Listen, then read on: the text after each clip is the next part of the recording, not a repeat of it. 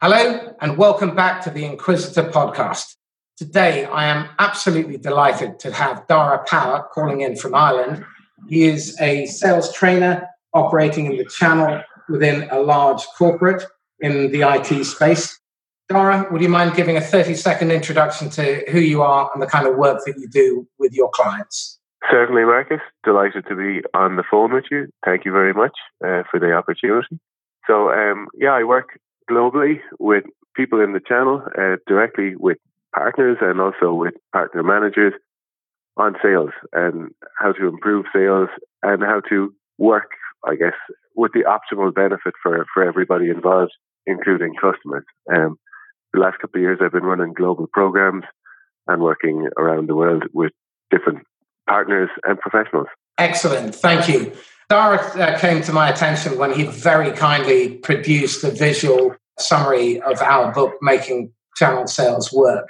And the uh, area of common ground that both of us were absolutely passionate about is being partner centric, because we both feel that it's a very underappreciated area of channel management. Dara, my question to you is what goes wrong when you're too selfish in your channel management, when you're too vendor centric? So, to quote from your book, Marcus, one of the quotes that I liked was that people do things for their reasons, not yours.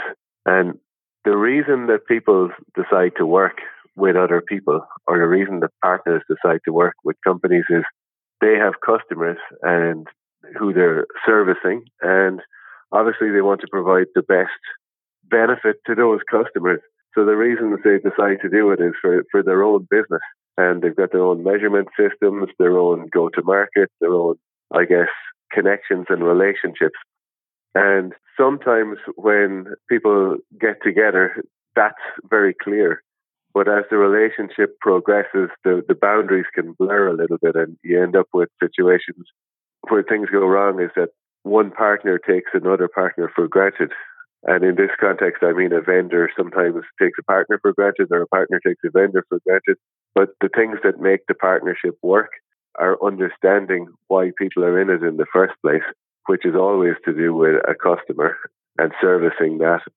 And then everybody benefits. There's value add in the relationship for the customer. The customer gets things that only the partner can provide the partner gets things that only the vendor can provide, and uh, that's how it should work. But I think in the busyness and uh, I get the, the hard measurements kind of of the day to day business, sometimes perspective can be lost on that. It's not that it happens uniformly, but it's like uh, it, it does happen. So the partner centric kind of idea is just remembering the perspective that everybody's in it for their own reasons and operating from that basis. One of the things that strikes me is that too many vendors rush to recruit partners. And in that rush to build that land army, what they fail to do is think ahead. And it's a, like a land grab. And one of the things that we advocate in the book is that you slow down and instead of building a land army, you build a special forces unit. And you focus on really understanding the executive objectives of the partner, understanding the individual salespeople's motivations for selling, in order that you can create a genuine partnership rather than some loose affiliation where there isn't any loyalty. And the partner centric message really comes back down to how do we make sure that our objectives and interests are aligned with the partner's objectives and interests so that when we work with the customer, everybody's needs are met and we get that win win win outcome or no deal. And I'm curious, in terms of what you're training people to do in the, the lead up to establishing the partnership, how are you guys going about contracting with prospective partners? And what are you doing to teach your channel managers to do that so that you don't end up with mismatched expectations and a divorce and wondering who keeps the kids? So it's an interesting question because it depends to some extent on business models. So, for example, if I'm a, a primarily a professional services business with an IT wing, then I don't necessarily want to differentiate particularly to say that for this group of people with this set of problems, I help them.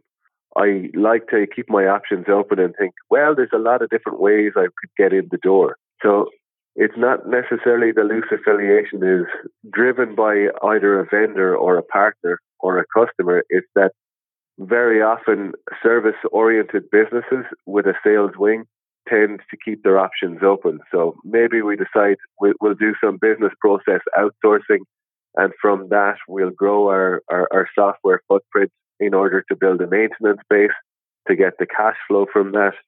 And then we can sell more services on the back of it.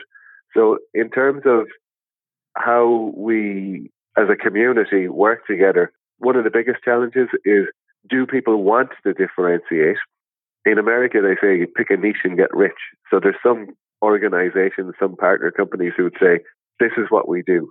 This is who we do it for. So, we sell let's say we sell back office software to other businesses in the brewing industry. We specialize in microbreweries and uh, we understand the contract microbrewing business better than anybody else. So you're a microbrewer who is going to rent space in a big brewery's production facility for a couple of months and do a couple of batch runs and you want to manage that process. That's a very clear niche and a very clear reason to do something. So the conversation with that type of company is very different from a company who has multiple service based revenue streams, multiple vendor relationships, multiple software kind of uh, capabilities. And the general kind of way is coverage in the market.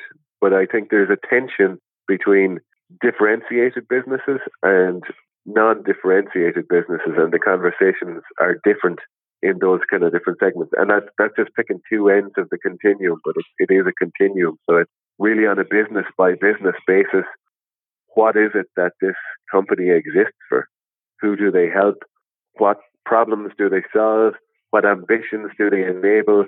And what, what does their customer base really want? You know, and, and it also, there's a lot of global variation. So if you're a very dominant company in a market, let's say you are in Ghana and you have the whole of the Ghanaian back office professional services outsourcing market, the conversation there is quite a simple one. Coverage of markets is a very, there's a lot of variables that go in there, and it's really about, as we said at the very start, being partner centric and understanding what that business is trying to do and for who. And that varies a lot. I've got to be honest, I haven't really looked at it like that that, that's more the subject of our third book, I think. But what, what I am very curious about is as you start to go out to market and look for partners, and you're starting to develop that very partner centric service mindset, what are the key things that you would advise people to do? Because the, the Making Channel Sales Work was really written as a book for smaller vendors who were either going to market with the channel for the first time or where they have a channel which has gone silent on them, it's disappointing and they want to rekindle it. If we're looking at that uh, particular area of the, uh, the channel market, what are the tips and advice that you would give vendors like that in terms of establishing clear expectations and putting in systems and processes and boundaries to ensure that the relationship works not without conflict, because I think there's always going to be constructive, or there can always be constructive conflict. But in order to eliminate destructive conflict and mismatched expectations. It's an interesting question because if you're, if you're talking about at the very start of the relationship, the first question is why? Why, from the vendor's point of view, they want to have a channel and what's the purpose of that channel? So if you're a small vendor and you're trying to start something up, probably Geoffrey Moore's Crossing the Chasm is a good place to start in terms of what niche are you really going to target? How are you going to get people to adopt early? And uh, and then once you have some, let's say you knock over a particular industry or a particular group, how do you scale up on that?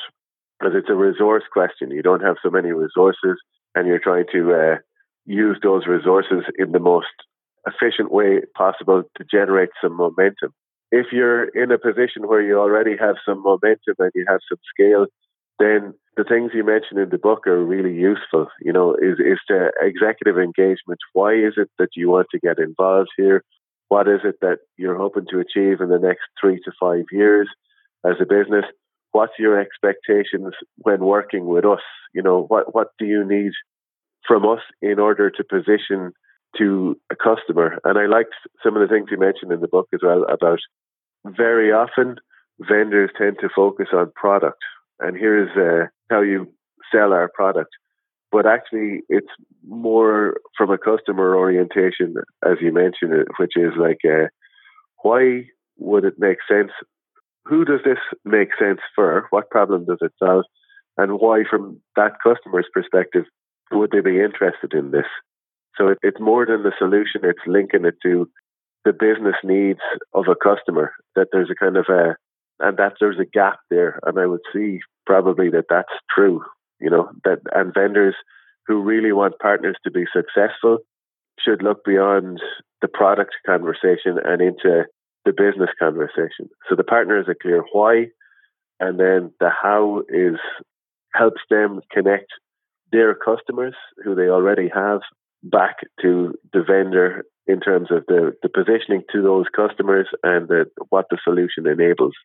So we have this solution, so what, from a customer's perspective?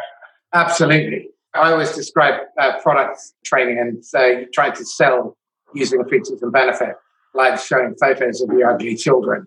You, know, you think they're beautiful, but no one else does. And the problem is that you know throughout the book we've made the point that um, people buy for their reasons and sell for their reasons, not yours.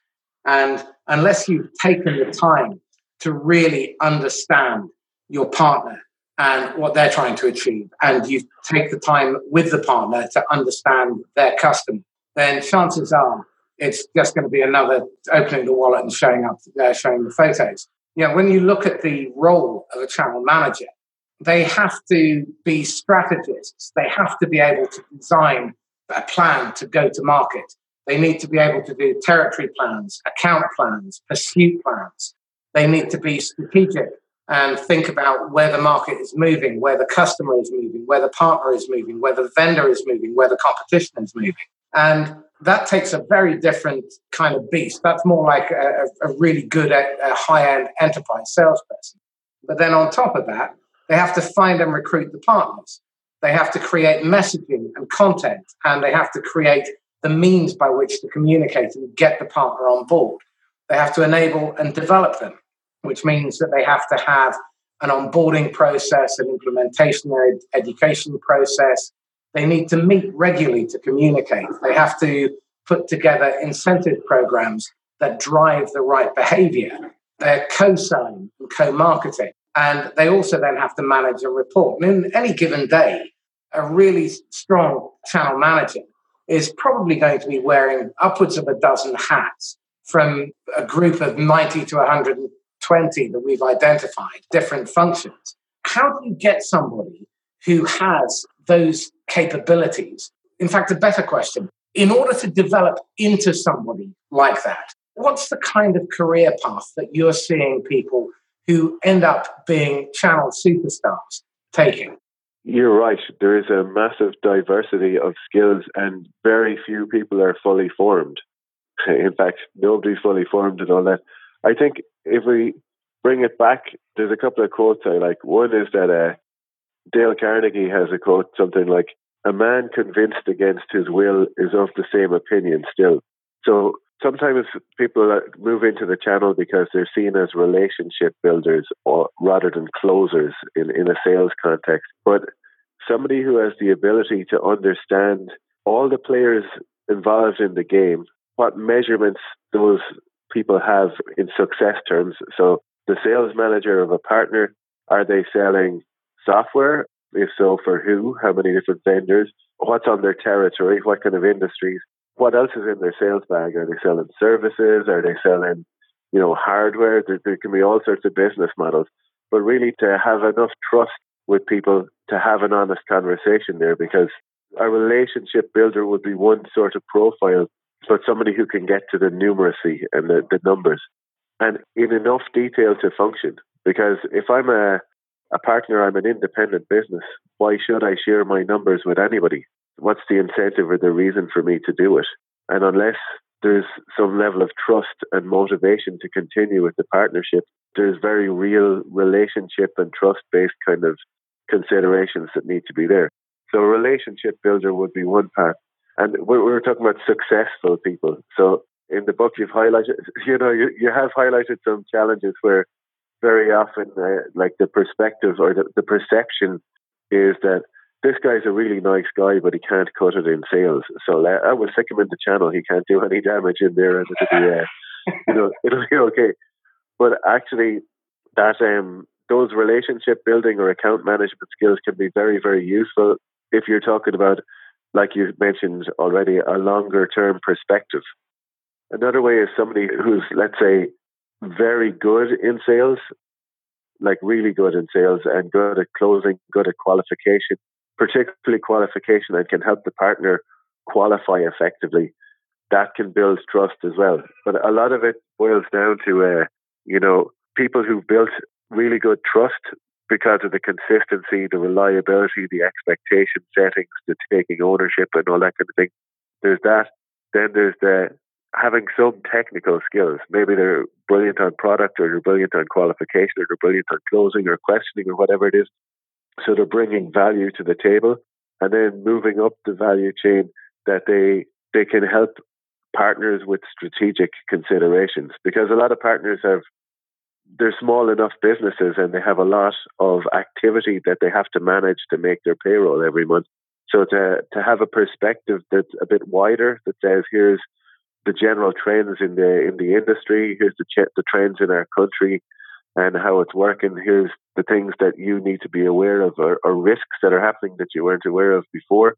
Is a general business acumen broader than just the, the vendor strategy. The vendor strategy would be part of it, but there's like a is, is really thinking about how do I help this business in order to do very well. So like the really good guys are people who've earned the right to have those types of conversations with senior people in the partner.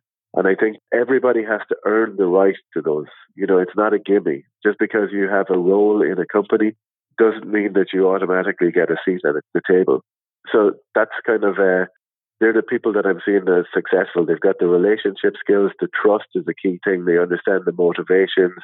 They understand the me- measurement systems. They're bringing value to multiple levels. So at the tactical level to the sales, maybe account executives, sales managers, even service managers, that they understand the operations of the partner and then that, that they, they earn the right to have discussions with the C-level executives and to help them not to say you should do this, or is to say, here are some things that are happening. What would you like to do with those kind of things? You know, is like a, as a partner as opposed to a, a dictator.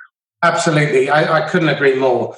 One conclusion that I've reached, along with the conversations I've had with people like Jay McBain, is that a channel manager is more like a general manager and a channel chief has more characteristics akin to a chief executive than a sales director. And the kind of people who thrive in the channel aren't the ones who have been found themselves in there because they weren't very good at closing and you know, what harm can they do? You, know, you earn the right uh, to the, uh, the top table and you have to demonstrate real value to your partner and to the end customer because being referred in is a privilege. It's not a right. And I think one of the problems that we've seen a lot when we were researching the book was how many vendors had a sort of arrogance about them. You know, we are XYZ company. Of course, they'll want to talk to us. But the challenge here is the partners have spent a lifetime building up a portfolio of clients and they've got these, they've got the relationship. And it's understandable that they don't want to let the, the channel manager in if they don't trust them. Now, this is their livelihood, and they can choose to sell one vendor's stuff or someone else's. And I think the best channel managers help the partner make the decision we're going to sell your stuff. We're not going to take three solutions in and leave it up to the end customer to make the decision.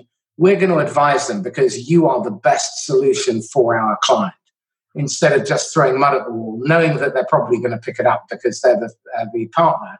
But what I'm seeing happen very often is that vendor channel managers focus so much on the product and they don't really understand that they're dealing with human beings with personal goals, personal objectives. They uh, have these close knit relationships with their customers. They're under pressure to hit targets. And it's their job to enable them to sell more. It's not to be basically a product manager under a different title.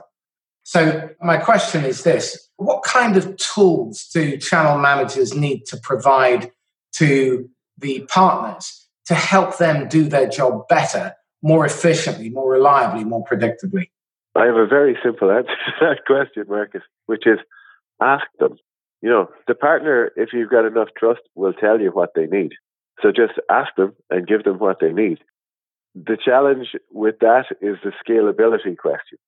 So sometimes, you know, I'm a channel, I'm a channel account manager or I'm a channel manager. Maybe I have multiple partners that I have to uh, have to work with. But if I ask them and three of them or four of them say we could really help do with some help on how do we market to a particular industry that maybe you connect them to the right people. You said that everybody's a human being and it's it's right everybody wants to talk to you, but everybody wants to sell for you as you point out is a is a different question. So if you ask it can be partly it can be a qualification exercise for the vendor to say what would you need from us to sell and if the partner hasn't really thought that through and they, they don't really have a, an answer to that question it might be a, a qualification question for the channel manager to go is this partner really in you know has something changed in the relationship do they really want to do this are, is it, are we relevant in their game or not you can provide tools and tools are very useful if people have the motivation to, to use them. And also, like everybody needs a slightly different tool. So if I'm a, and it depends on, on the scope of the relationship. But in simple terms, ask the partner, find out do they still want to do it? And if so, where are they really struggling? A nice thing about not being product centric is if you can help them improve their sales process, then everything that's in their sales bag will sell more not just for that vendor. And that that's a really nice way to build trust and to earn the right to have further conversations with the partner. Because if you can help their overall business, including the part that you're responsible for, then you become more valuable.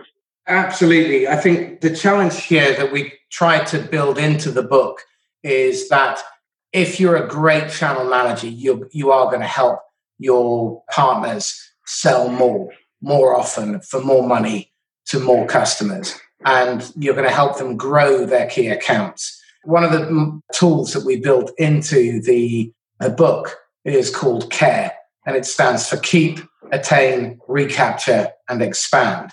And it enables people to very quickly identify where they should be investing their time because many of these organizations are selling to enterprise. And those are good expand accounts because they're actual marketplaces in and of themselves. There's business that has lapsed for whatever reason. And often they just kind of write it off. But if the vendor can help them win that business back, that's a huge feather in their cap. And, you know, not every prospect is equal.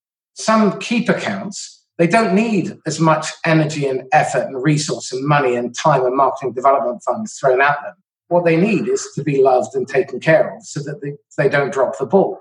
And then there's the new business piece, and that's the attain account. So, how does the vendor help the partner penetrate accounts that their competition currently hold? And that then raises the question of understanding the competition. So, I've developed a tool called the Competitor Impact Tool, which is specifically intended to help the partner and the vendor work together to identify where they can get those wins, how they can block the competition. We're just coming out with another tool called the account retention tool, which is about how do we protect and grow our existing accounts. So I think you're absolutely on the money. It's all about helping the vendor, uh, the partner, to sell more and to achieve their growth objectives, and to do so in a manner that builds trust with the end user, so that they want to spend more. They see that partnership as bringing real value. So, my next question then I mean, you mentioned the Geoffrey Moore book, Crossing the Chasm. I think a lot of technology companies have kind of used that as a Bible, but it's great in theory. the practicalities of going from 1 million to 3 million, from 3 million to 10, from 10 to 50 are often down to having the right people. And because they're resource constrained, they absolutely have to go to the channel. And we've seen this trend building over the last 20 years. My question is this as you look forward, how do you see the technology and uh, channel partnership marketplace changing and evolving uh, with the advent of new technologies and with the shift away from direct sales forces more towards the channel? It's an interesting question because it's not just a technology shift. There's business model shifts that are coming with it. Um, so yes, the channel is, is is key for lots of reasons. So a lot of the things that are sold at an enterprise level or business to business, it's not like if you're selling light bulbs, you can buy that with one click on the internet. If you're selling an electrical system for a house, then probably you'd need to have a qualified electrician. If you're selling an electrical system for a house that's going to connect to three or four other houses, you need a different type of electrician. So, in terms of the capacities of channels, it's not just what you can sell, it's also what can be delivered. So, the people constraints and the scaling constraints are on multiple levels. And if I'm a partner and I, I can sell a lot of deals, but I can't get enough consultants or enough people involved to be able to implement them, then my growth slows. So it's not just a sales question, it's an operations question and a business model question. And I think that there's uh, more and more competition for resources who can do things. And also a lot of stuff has been automated. So the skills change very, very fast. So what was, uh, you know, something that took a while to implement can now be done remotely with very few people. So a new service needs to be developed or a new approach needs to be developed. For a lot of partner companies, it's there's a real balancing act between a sales arm and a service arm. And what the constraints in one lead to constraints in the other.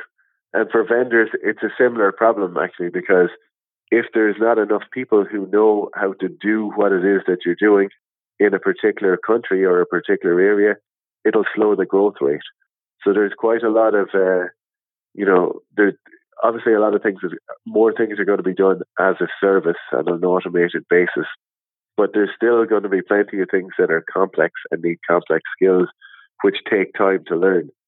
So uh, for a lot of partners, it's about figuring out where they want to play and to what extent they want to be a, a sales driven organization and selling stuff that's relatively quick to implement or selling more complex kind of things that solve what a description of it is we don't really have problems in a lot of companies. We have predicaments. So a problem is something that's relatively linear and easy to solve. I have a cash flow problem. Okay, why is that? Well, we're paying out more money than we're getting in at particular times. Okay, that's fairly simple. But it becomes a predicament when you start to think, well, our supply chains are built like this and our go to market is built like this and we have these different people involved. So it's a predicament. It's a complicated situation that needs analytical skills and needs decision making. And it's hard to automate that type of stuff. So I think where a lot of channels is really interesting is a lot of partner companies and a lot of vendors are dealing with predicaments rather than problems.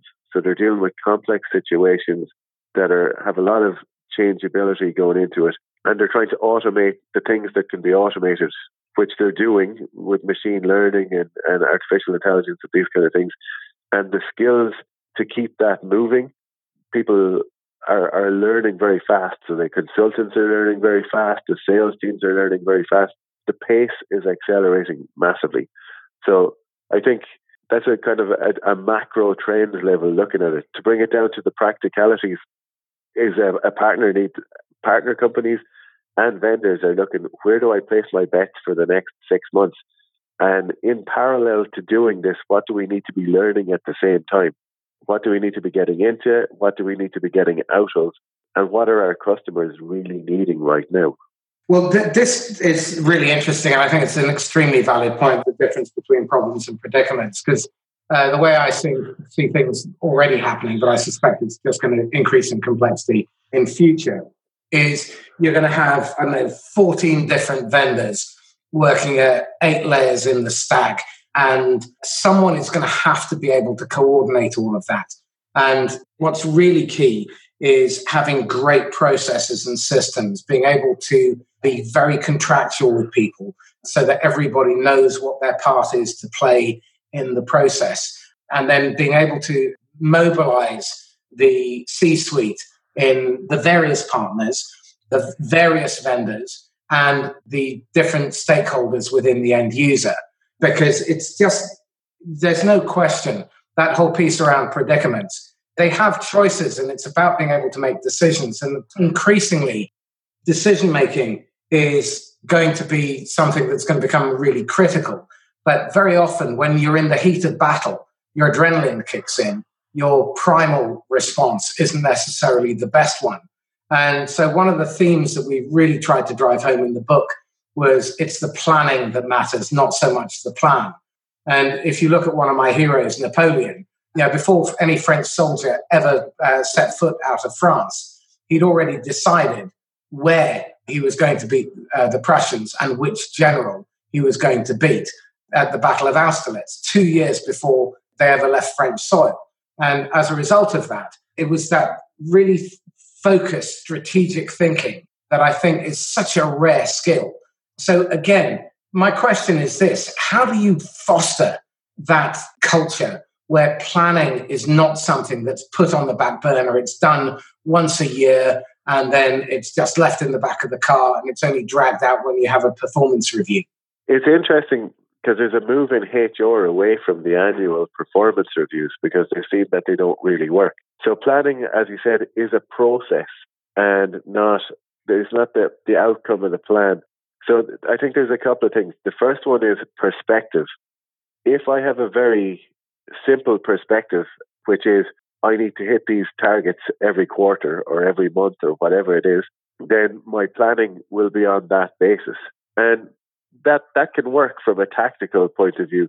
But in parallel, there's like a, what's the strategy and the relationship like, and how do I keep that moving?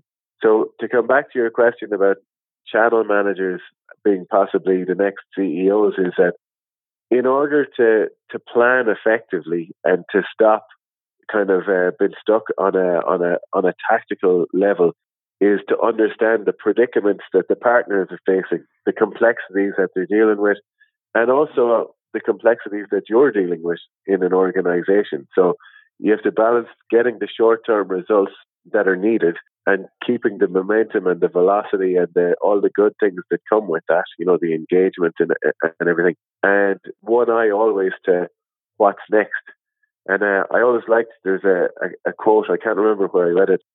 Everybody's looking for a future with a smile in it. So the customer is looking for a future in this, with a smile in it after they work with a partner. Uh, the partner is looking for a future with a smile in it from the vendor. The vendor is looking for a future with a smile in it from the partner.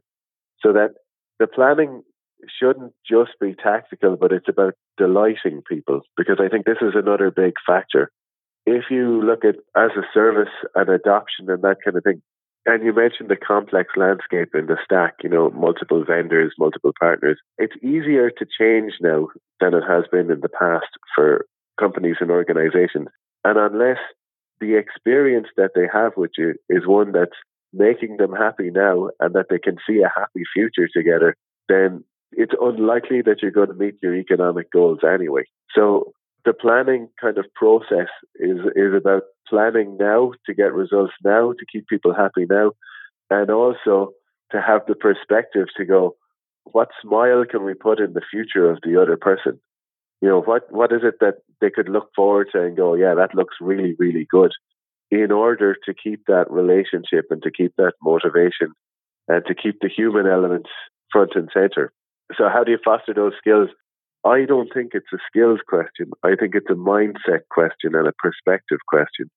So if you've got the right mindset and the right perspective and the right motivations and you understand the motivations of everybody involved, planning becomes a way of building the trust to keep that going. And it's an ongoing thing. In a way, it's no different than business has ever been. You know, the best business is, is referral business, is to have that longer term perspective balanced with the shorter term needs because ultimately for profitability in an as a service mo- like a business model that long term relationship is key for everybody. Tell me this in a culture where larger companies are driven by their need to report on a quarterly basis is that even going to be possible for the larger organizations because of how they're measured how they're compensated and how they're judged the answer to that question is an interesting one because it depends on how the companies are valued by the markets. If the valuation of the company's revenue streams is based on you get a higher valuation because you've got repeatable revenue streams, like uh, the longer term question becomes an interesting one. So if you start, if a partner or a vendor starts to experience churn on their longer term revenue streams, then the valuation goes down anyway you know, the, the share price will, uh, will, crash and people will won't invest in the company because they don't see the, the long term thing. It's a really tough predicament rather than a problem for CEOs and, and, and C suite executives now to balance this need for quarterly reporting, which is absolutely key, but also to give the investors a future with a smile in it. Because it, what it means is that nobody can afford to take their eye off the ball with their existing customers and the plans to keep the existing guys happy and to get referrals out of that is a key element to being profitable and to being sustainable in the longer term. And every business owner wants a sustainable business, as in one that's still going to be there in 10 years' time. Is it possible? I think yes. Is it easy? No.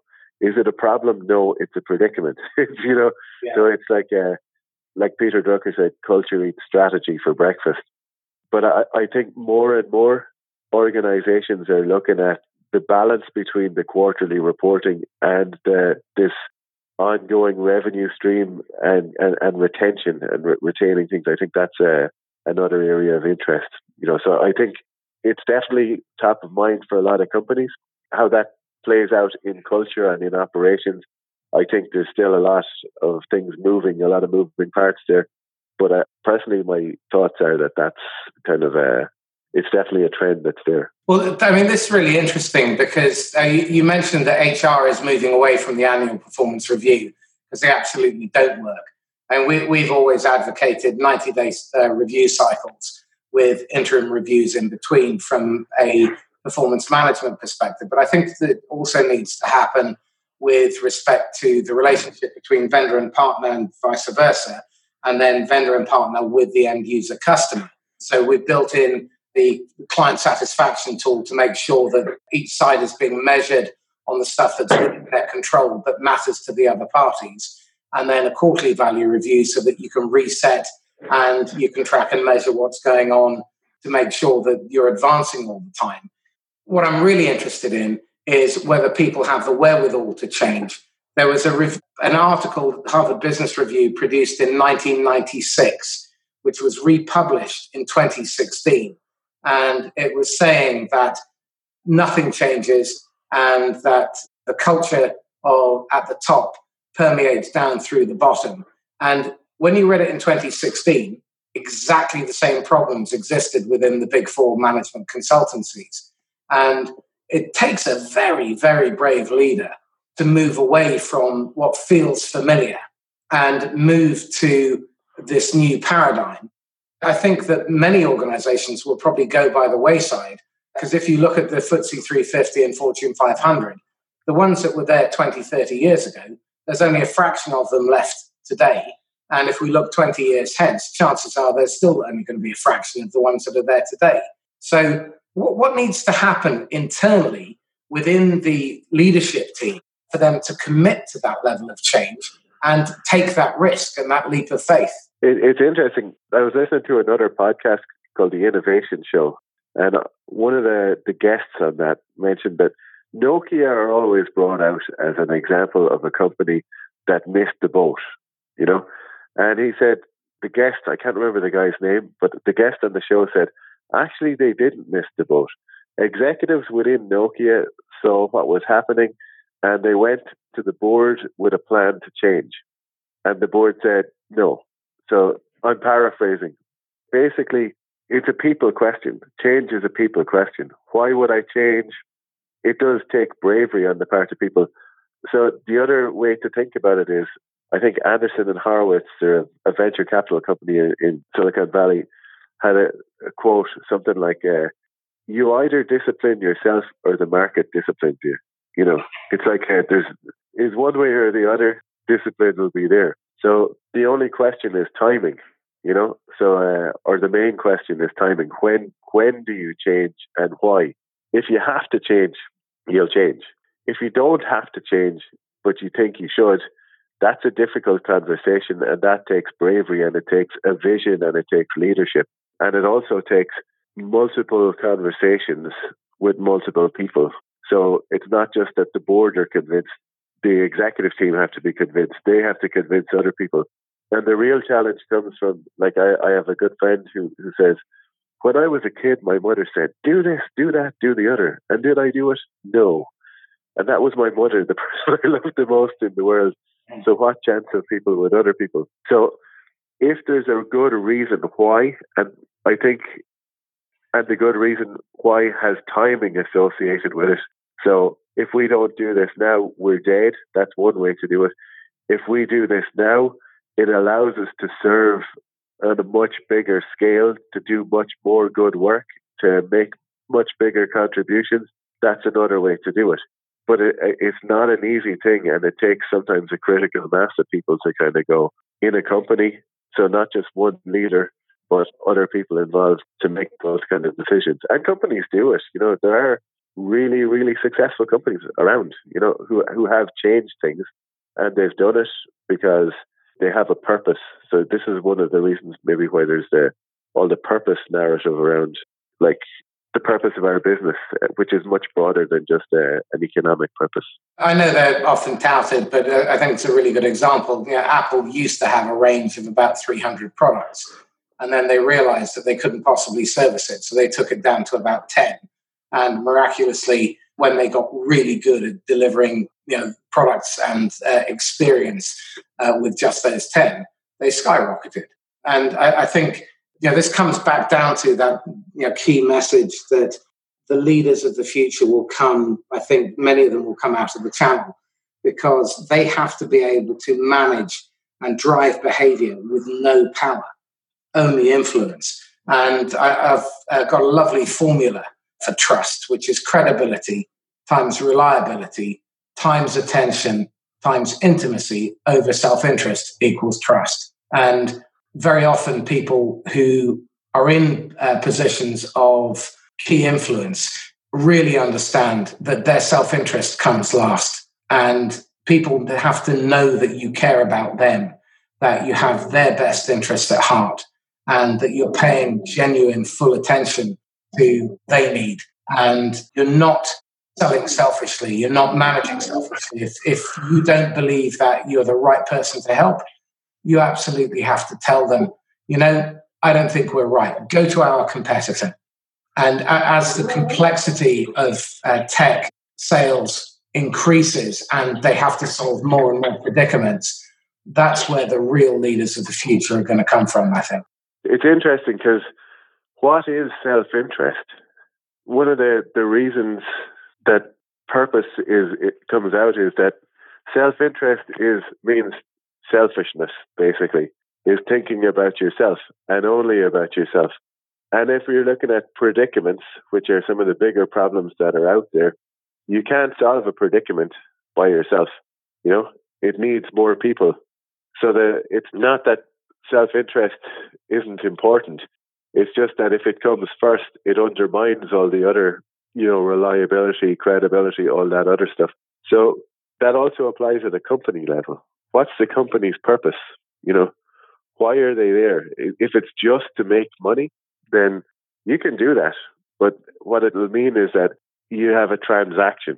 You yeah. don't have a relationship. You don't have an ongoing business, which is where all the investment in branding and all that kind of thing comes in.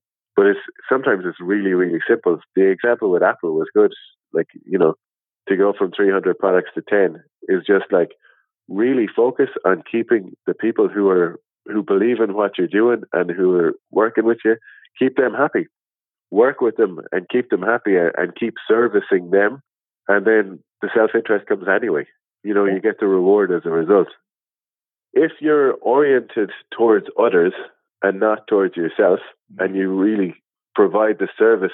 So if you're a channel manager and you become partner centric, or you're a vendor and a partner and you become really focused on customers, then you'll get what your self interest is anyway, because you'll have helped them.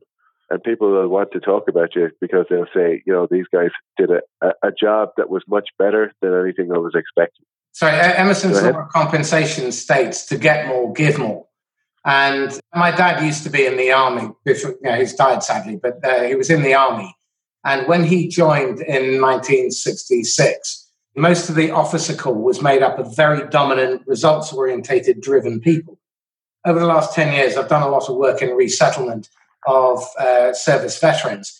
And what I've noticed is that the majority of the people who've come from the officer corps now are very other orientated. They're all about looking after their people. They live in the trenches, they eat the same food, but they come last. And I, I think, or they put themselves last. And your point about uh, selfish self interest versus longer term self interest by helping others get what they want is absolutely on the money.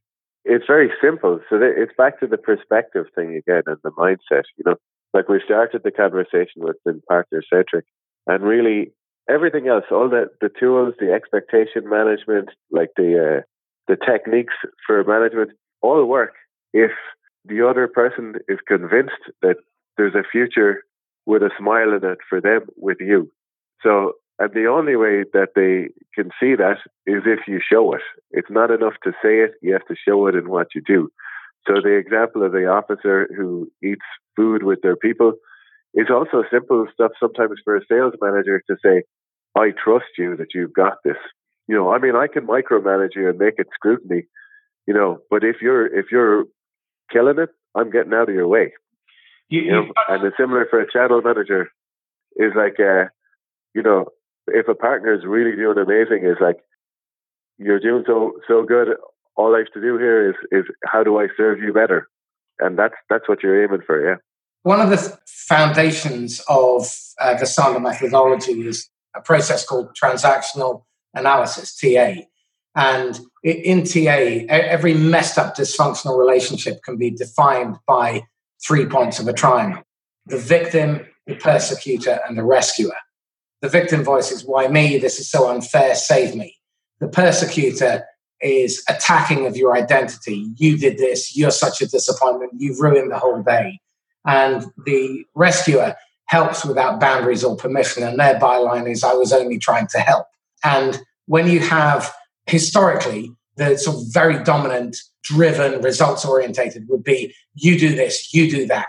And what that does is it stifles any form of innovation and people do the least amount possible not to get caught uh, or called out. And the rescuing leader is likely to create learned helplessness and upward delegation. And both of those are very disempowering. And I came across a, an alternative. My favorite philosopher, Bruce Lee, was asked, What's the best way to avoid a punch? And he said, Be somewhere else. And in uh, the alternative, it's called the winner's triangle, where you're vulnerable, you're nurturing and empathic, and you're assertive.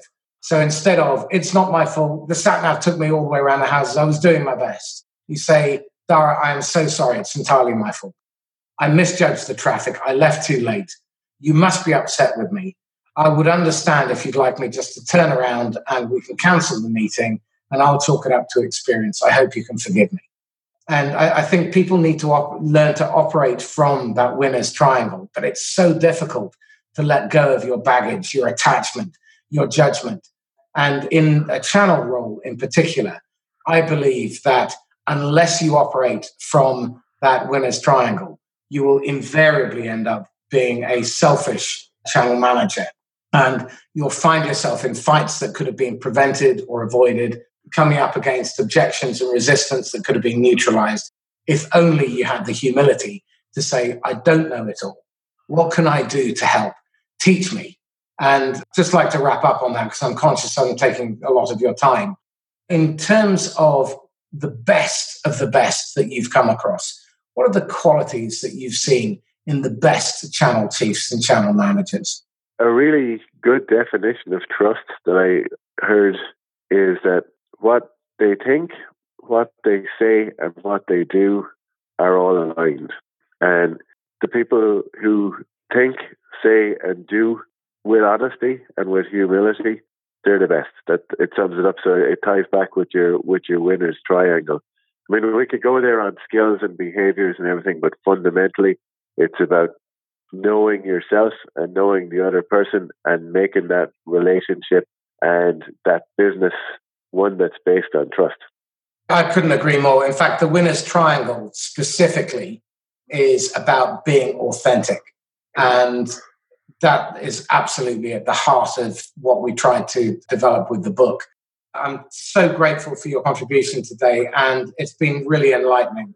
Tell me, how can people get in touch with you? So they can find me on LinkedIn, uh, Darragh Power, or on Twitter at Darragh Power. That's the easiest way. Always open to new connections. Okay. And in terms of the kind of introductions that people can make to you that would be valuable, what sort of things are you looking for so that you can develop your own skill set or you know, the kind of books that you're interested in or the people that you'd like to be introduced to?